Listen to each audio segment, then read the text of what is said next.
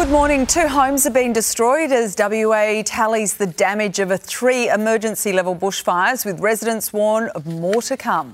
The communities of two J, Manjimup and Parkerville were all impacted by out-of-control blazes, which are now at a watch and act level.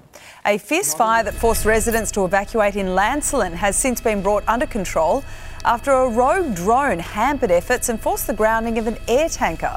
Premier Roger Cook calling it an idiotic thing to do and says police are investigating the incident. More than one hundred fifty properties remain without power.